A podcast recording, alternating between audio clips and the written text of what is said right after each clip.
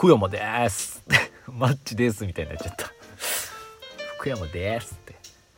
11月27日金曜日。ブラックフライデー。プレミアムフライデーでございます。いかがお過ごしでしょうか。今夜の21時38分でございます。えー、っと来ましたねブラックフライデー。ね待ちに待ったブラックフライデーですよ。よく分かってないですけど。あのもうなんかねアマゾンとかまあいろいろいろんなお店でねなんかが安くなるみたいなやってますよね。皆さん何か買われましたでしょうか？確かにねちょっとだけ安くなってたり。まあ欲しいものが安くなってるかどうかはちょっと別なんですけどね。うん。まあ多分ねナイキとかもいろいろやってましたけどなんか欲しいものが安くなったらラッキーでしたねっていうお話で。で私ついにですね買いました。ヘッドホン買いましたよ。あのとにかくですね子供のノイズを遮断したかったんでずっとねあのヘッドホン欲しかったんですよ。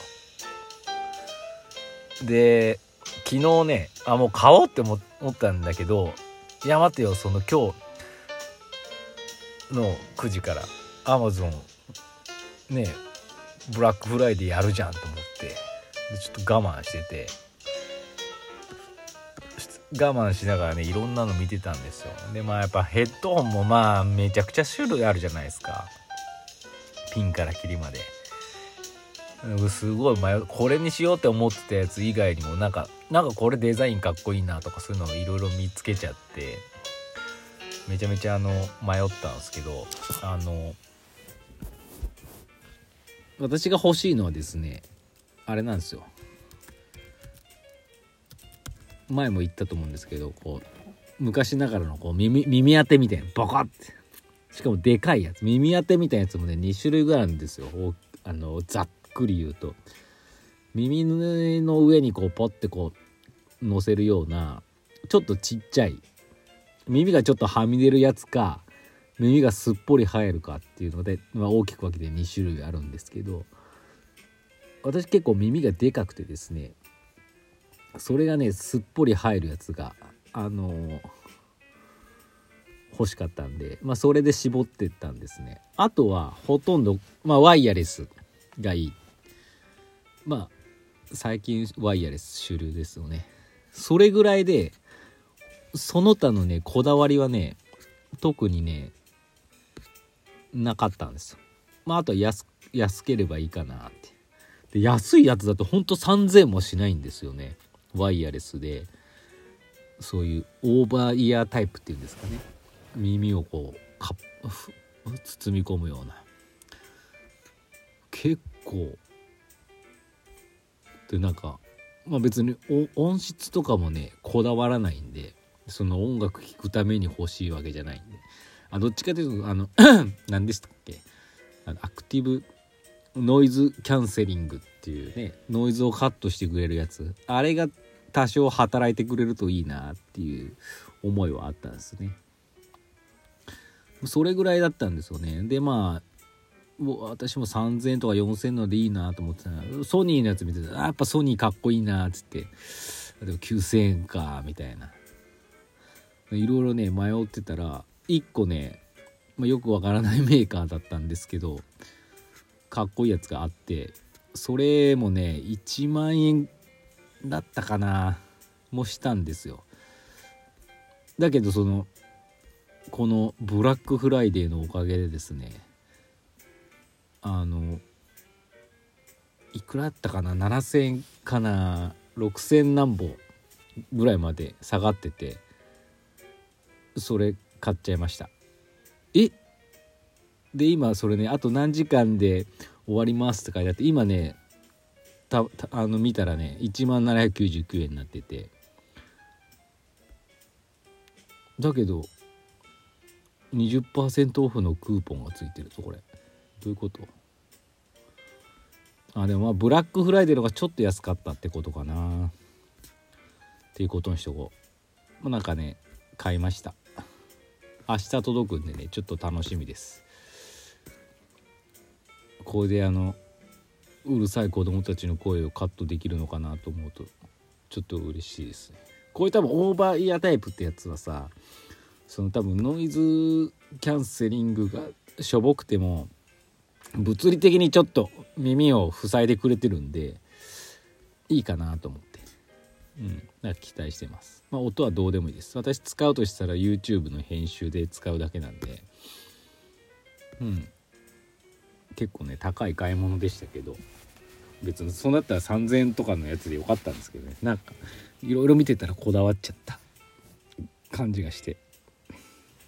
でもあれ私その家電電気屋行ってね事前にねいろんなやつをね試したんですよ。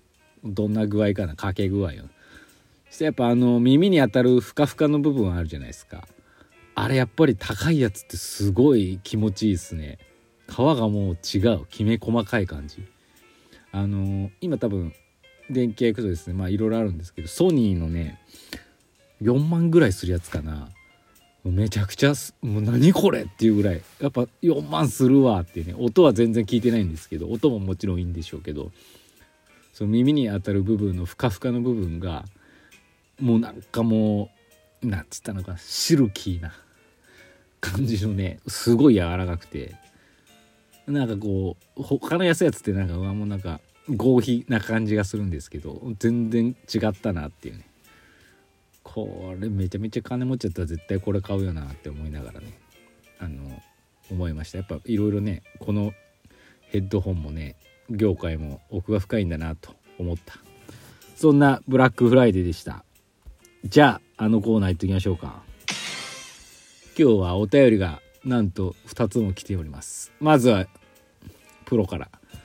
先生こんばんは。あと1ヶ月で今年も終了ですね。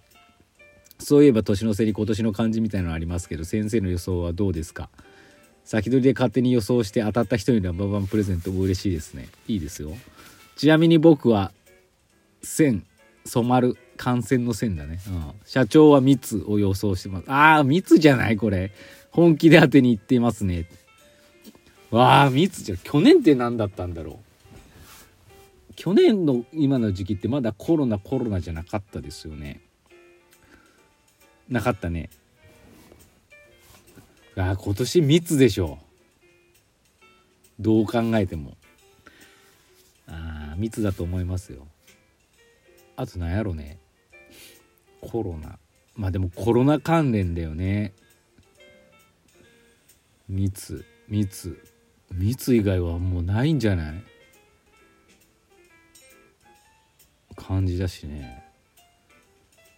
いやちょっともう密見ちゃったらそれ以外思いつかないですね。感じ。でもなんかこうちょっともう前向きなね感じがいいっすよね。前向きな。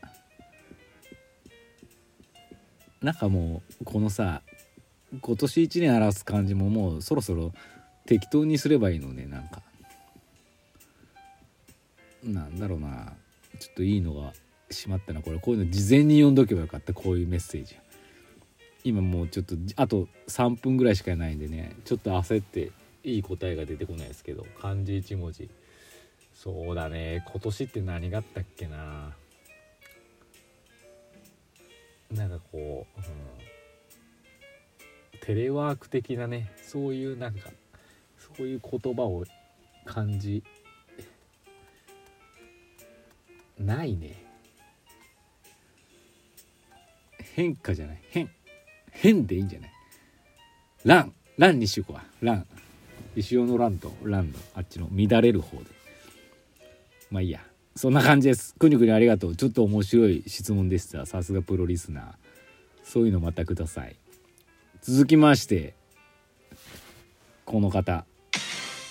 最近久しぶり過去数年ぶりくらいかも。にリアル書店で本を購入しました。先生や先生のごがご家族プロリスナーの国さんはどのぐらいの頻度で本屋に行きますか？長月浩二さんから頂きました。J さんですね。ありがとうございありがとうございます。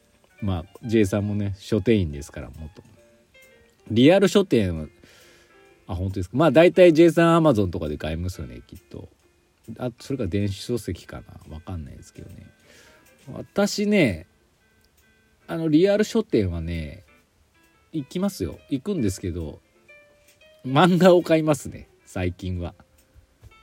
まああのか子供が漫画をまあか読み始めてきたんでそれは別にいいことだと思ってねやっぱり買ってあげるんですけどまあ例えば「鬼滅」今だと「鬼滅」もうすぐ来週「鬼滅」の最終巻も出ますけど確か「鬼滅」買ったかな。あとなんかまあ子供が読んでる「スイッチ」っていうバスケ漫画もありますしあとなんだろうな。なんかあるんですけどね。いや漫画しか買ってないです。どれぐらいの頻度っていうとね漫画が発売される頻度でいいくかな。で来週本当に12月4日かな「鬼滅」の最終巻出ますしその日にですねまあ他のジャンプならジャンプであのー、単行本が出たりするんですけど今注目してるのはですね「怪獣8号」っていうねじゃネットの方アプリの方でね連載してるところなんですけどすごいね王道のヒーロー漫画なんですけどね。これ非常に面白いんでね。もしあれでしたら読んでみてください。あのジャンププラスというアプリで読めます。怪獣8号です。以上。